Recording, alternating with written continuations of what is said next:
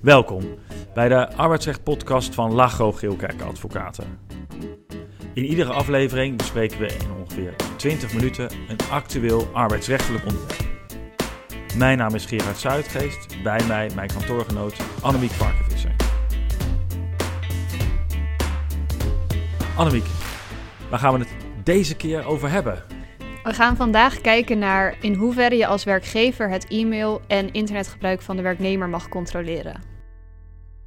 Vorige keer bespraken wij natuurlijk hashtag MeToo en deels in het verlengde daarvan bespreken we vandaag of en onder welke voorwaarden de werkgever het e-mail en internetgebruik van de werknemer mag controleren. Ja, dat doen we maar. We gaan eerst naar de recap. Heb jij nog wat? Ja, uh, in navolging op onze vorige podcast over MeToo dus, uh, kwam ik vorige week een uitspraak tegen van een werknemer die bij de gemeente werkte.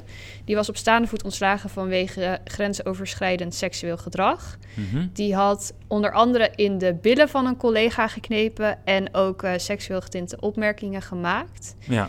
Maar die uitspraak bevestigt eigenlijk dat je niet standaard kan zeggen... seksueel grensoverschrijdend gedrag is een reden voor een ontslag op staande voet. want dat werd hier niet nee. gegeven. Althans, werd hier niet goed goedgekeurd. Het werd niet goedgekeurd. Dat, dat hield geen stand in uh, deze uitspraak. En dat kwam omdat uh, volgens de kantonrechter het relevant was dat de werknemers om wie het ging ook veel privé met elkaar omgingen. Dus zij gingen samen naar festivals. Mm -hmm. En de incidenten ook buiten werktijd, namelijk op een personeelsfeestje, hadden plaatsgevonden.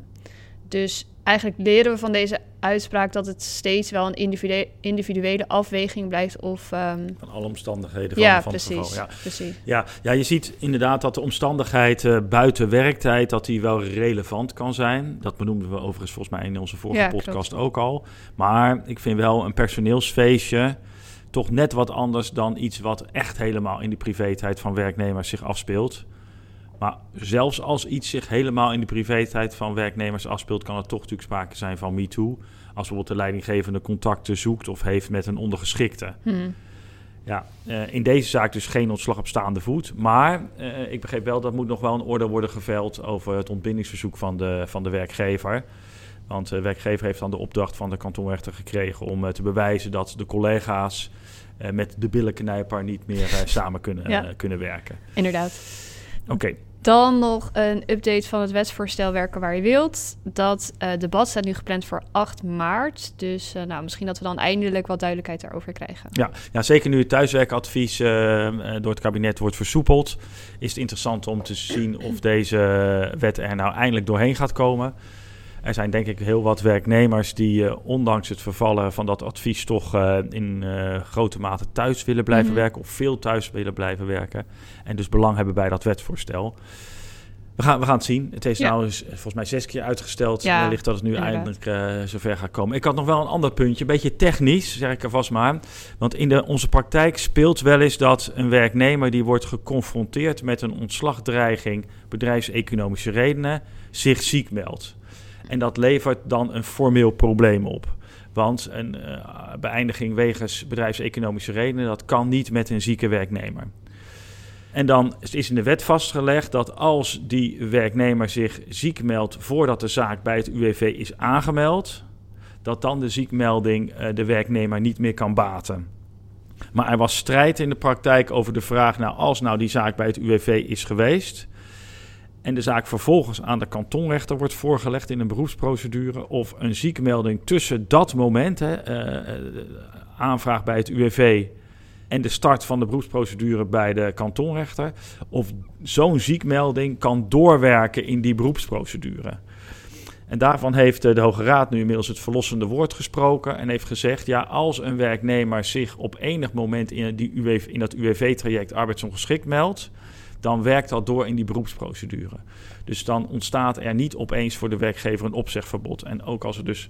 Het, was al duidelijk dat als de werknemer ziek was voor de UWV-procedure en de hele tijd ziek blijft, dat dat ook in de beroepsprocedure geen probleem was. Maar nu is ook duidelijk geworden als zich tussentijds arbeidsongeschikt meldt, dat, zich, dat dat ook geen opzegverbod oplevert uh, voor de werknemer. Technisch verhaal, maar het maakt voor werkgevers denk ik wel makkelijker om in dat soort gevallen bij bedrijfseconomische reden dus uh, door te kunnen zetten. Ja. Wat nu zie je nog wel is dat werkgevers opgeven als ze nee hebben gekregen bij het UWV, de werknemer zich vervolgens heeft ziek gemeld, dan adviseert de advocaat nog wel eens: Nou, het heeft geen zin om zo'n beroepsprocedure te starten, want die werknemer is arbeidsongeschikt, kantonrechter gaat niet ontbinden.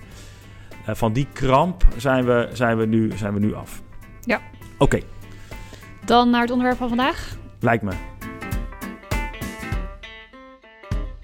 Ja, dus dan uh, de vraag: mag de werkgever het e-mail en internetgebruik van de werknemer controleren? Het korte antwoord is ja, maar dan moet er wel aan bepaalde voorwaarden zijn voldaan.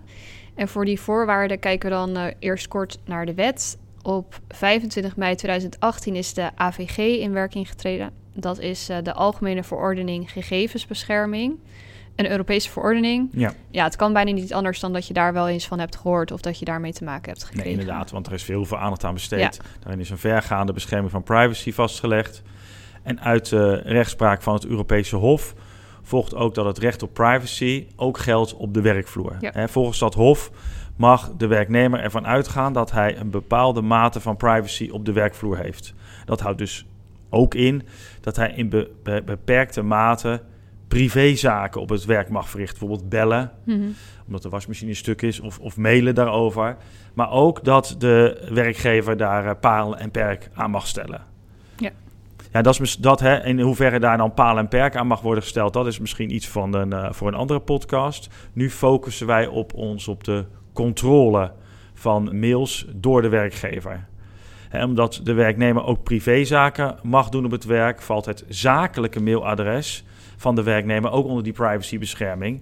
En is dus niet, ook al is het een zakelijk e-mailadres, niet automatisch uh, voor de werkgever toegankelijk. En voordat de werkgever mag controleren, moet dus aan een aantal voorwaarden worden voldaan.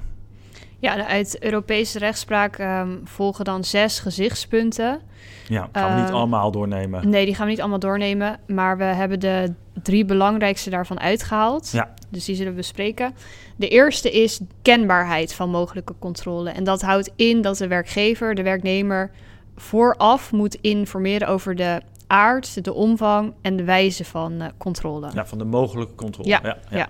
Ja. ja dat is dus essentieel om een goede regeling in zaken e-mail- en internetcontrole op te stellen. En daarom moet je dan vermelden dat controle kan plaatsvinden, in welke Mm. vorm dat dan gebeurt en in welke gevallen dat gebeurt. En om aan dat kenbaarheidsvereis te voldoen, moet deze regeling dus op enig moment met de werknemer worden gecommuniceerd. Ja. Bijvoorbeeld bij de arbeidsovereenkomst worden gevoegd of op het intranet uh, van de werkgever worden geplaatst.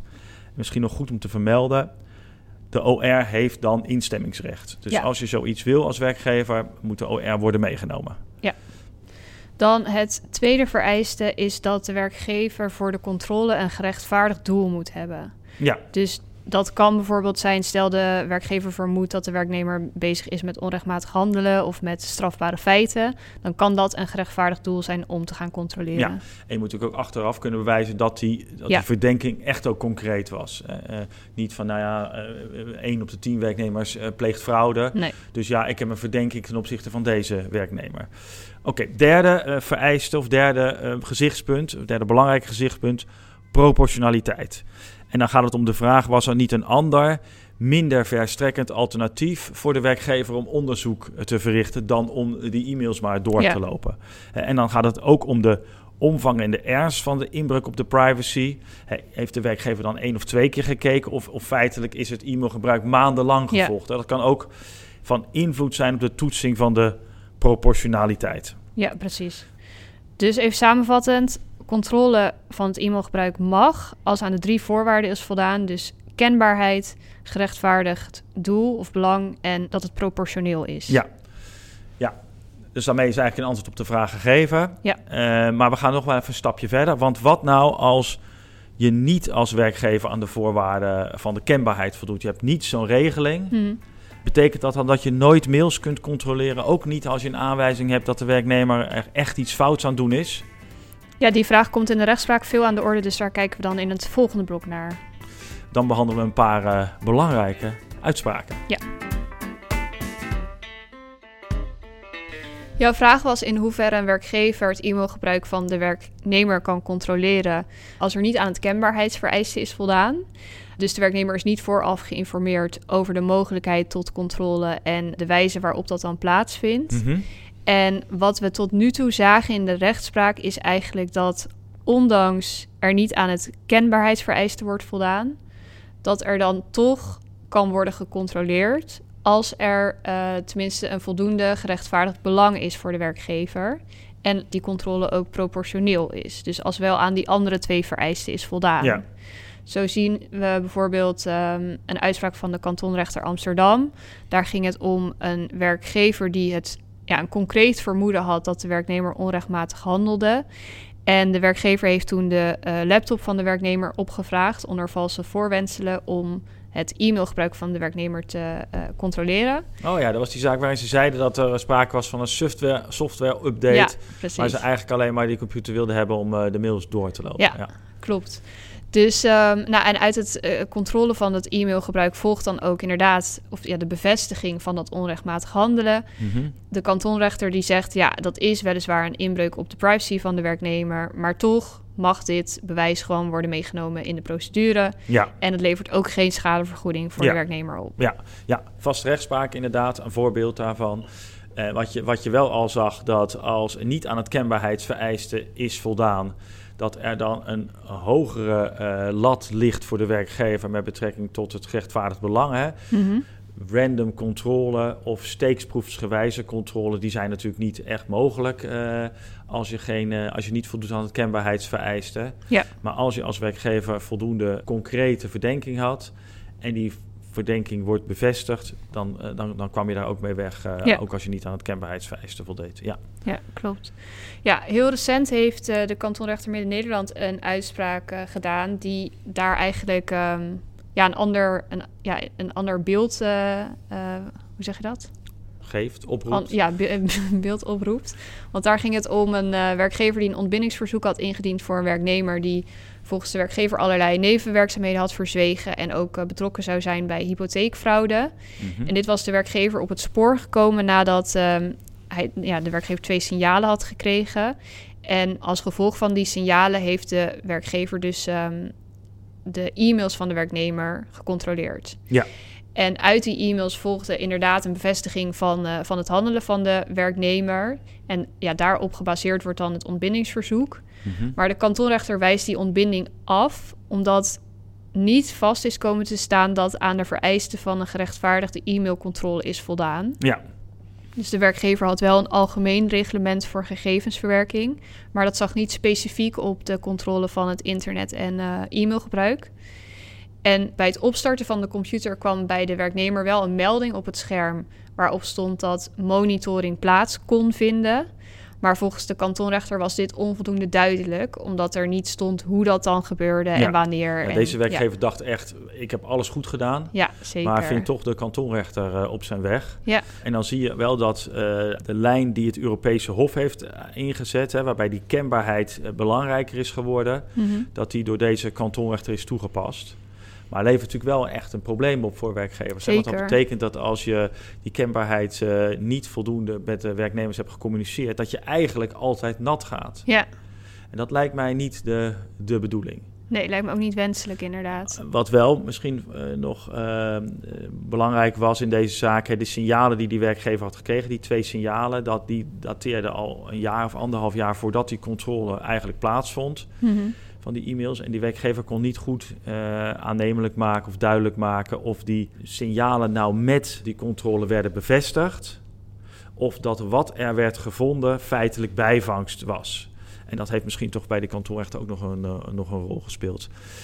Maar laten we hopen dat dit niet eh, vaste rechtspraak Nee. wordt. Als het vaste rechtspraak zou worden, ja, dan, dan maakt het het belang voor de werkgever van een deugdelijk document waaruit die eh, eh, monitoring kan volgen, echt van, van cruciaal belang. Mhm.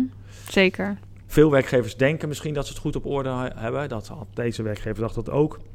Maar het is misschien toch goed om nog eens een keertje heel kritisch te laten kijken of zelf te kijken naar eh, of het nou echt wel goed genoeg is opgeschreven. Ja, ik denk dat dat ook de belangrijkste tip uh, van deze podcast is. Check dat nog even en ja, kijk of er dus duidelijk staat wanneer er kan worden gecontroleerd en, ja, onder welke omstandigheden en hoe dat dan plaatsvindt. Ja, misschien nog één uh, dat je daarin, want we komen volgens mij een beetje al aan het eind. Dat, je ziet dat wel een aantal werknemers uh, in andere zaken hebben geprobeerd om een schadevergoeding van de werkgever te krijgen als niet conform de, de, de vereisten is gecontroleerd.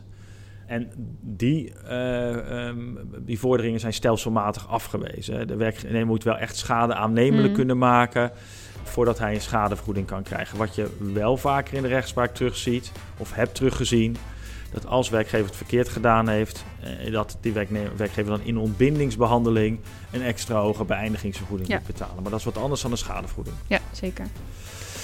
Alright, uh, andere punten. Nee, ik denk dat dit het was. Okay, wat gaan we dan uh, vol, volgende keer doen?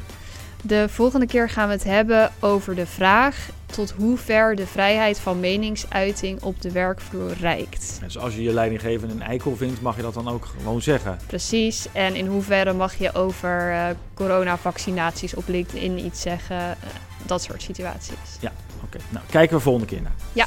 Dank voor het luisteren. Ja, bedankt. Tot de volgende keer.